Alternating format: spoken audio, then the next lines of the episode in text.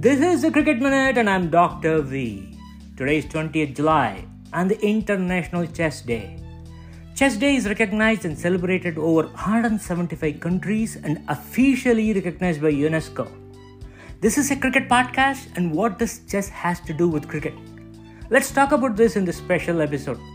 We are joined by our special guest Satish from London. He plays both the sports chess and cricket, and a best fit for this discussion. Satish, welcome to this episode, and thanks for your time and support as always. How are you doing? I'm good. It's been a while and good to be back. Wonderful, wonderful. Hey, Chahal has played serious chess. He represented India in World Junior Under 12 and several other tournaments. It appears he has had a high career rating close to 2000 ELO rating at one point of time. That's a serious chess. Chahal has said chess has taught him to stay patient and face challenges in the cricket field. Does playing chess help cricketers perform better? What's your thoughts? I think it's it's all it's, uh, what Chahal has said is correct because uh, it's a game. Chess is a game of, uh, of infinite patience. It's just not it's not something that you do. And also, again, uh, you need to think of half a dozen moves at the same time, and then you can't do it if you're stressed or upset. You need a cool head always gets you places. But the same thing on the cricket field. If he's bowling his leggies and he gets battered, again, he should he should be thinking about the previous ball. He should be thinking about the next ball. That's something that kind of uh, I think chess brings on board. It's a kind of a Sehwag kind of mentality. I don't know that Sehwag plays chess, but it's. I think it's. I will compare it to that because it makes sense that you have to kind of move on. What you've done is done, but it's about the next move. So I think I think it, it kind of helps uh, in, the, in, terms of strategy and kind of how your mind wraps itself around uh, scenarios. Yeah, that's wonderful. It's interesting that you brought up Sehwag as an example. For me, it's totally different. Sehwag is full of aggression, whereas chess is all calmness. That's true, but again, I'm not talking about how he plays the game. I'm talking about again, if he's played a rush shot the previous ball, he's not concerned too much about that ball when he faces the next ball. So it's not about how you go. You can still be patient and still your moves could be complete. On a chess field, you can make an aggressive move. It's the, it, there's no physicality involved, but it's still a move. I, I was comparing it to how in, in, even in chess, if you made a move and then someone else has countered it, you have to think about how you're going to counter that move rather than think about, oh God, I wish I had made the better move. So you have to keep moving on. And I think you need, I think chess keeps you in the present. It doesn't allow you to dwell too much on the past for you to move forward. That's a great point. That's a great point. I agree. Uh, can chess be compared with cricket in general? Uh, I think chess can be compared to Test cricket is how I look at it because it is. I'm not saying you take five days to play chess, but I'm saying it's a it's a, it's a game of. Uh, I think even Test cricket uh, compared to chess is a game of moves, and just anything could happen.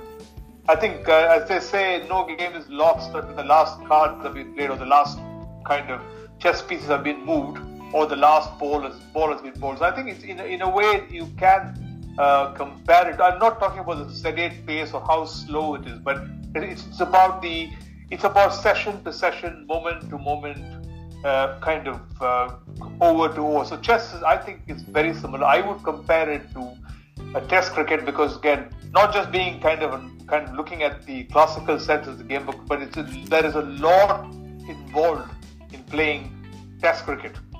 So I think I think the chess is, is a very similar kind of energy, very similar kind of uh, uh similar kind of flow. So I would compare both.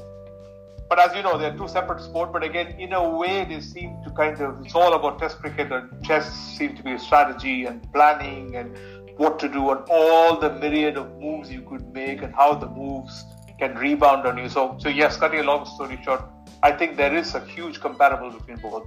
That's wonderful. That's wonderful. Test cricket comparison is really great. Yeah, you, have to think ahead in chess. You have to find out like what is going to happen if I do this. What is the opponent is going to do? Same thing. Uh, field settings. I can think of uh, field settings. Okay, I'm going to bowl outside the off stump. Uh, the, the batter is going to hit this side. I have the fielders here. So almost similar there. That planning and strategy is almost similar. Yeah. Uh, another another point I would like to make again, uh, drawing another parallel again, leave alone how the game is being played, but I would I would say chess has, is kind of closest to American football, along with Test cricket. wow, what a comparison! So the pieces are moved on the board. On the board, the pieces are moved on the field. exactly the same. Oh, okay, that's interesting. That's interesting. Okay, um, uh, final question to you. Um, who is your favorite uh, chess player? Uh, you know what? Again, uh, uh, not just because I'm from there, because I knew I kind of encountered. I I like. I think Viswanathan Anand would would permanently be my, my favorite. Not just because of his background or his origins. The thing is, he was kind of. He looked like he was just sitting there. He's smiling and he was in his own zone. It didn't look like he was going to make the move that he used to make. So both, that's what you would kind of call a kind of kind of a baby face killer, something like that, because he was just there doing it. And if you kind of treat his indifference, it'll cost you. So that's why I liked it because I like people who kind of it's like it's like playing cards and you don't you have a poker face, right? I think Viswanathan Anand had a proper poker face for chess. Nice, nice. Yeah, I, I, like him too. He's a wonderful player, and his, his style is totally different, fast, unique, totally agree. Well, for me, obviously, Vishwanath is one of my favorite uh, chess player, but uh, I closely follow Susan Polgar. She's not doing much nowadays, but at least on the teaching side, she's doing a world of good there for chess community. So I definitely, uh, uh, she's my one of my favorite there. Hey, I, uh, again, um, this episode, as always, is going to be a short episode. That's how that's what our specialty is for with this podcast. Yeah. So we are almost end of this uh, episode. Thank you very much. Thanks again for your time. See you in the future episodes. Thank you for inviting me, and you have a good evening. Bye now. Thank you. Thank you. That's it for this episode. Thanks for listening. See you all in the next.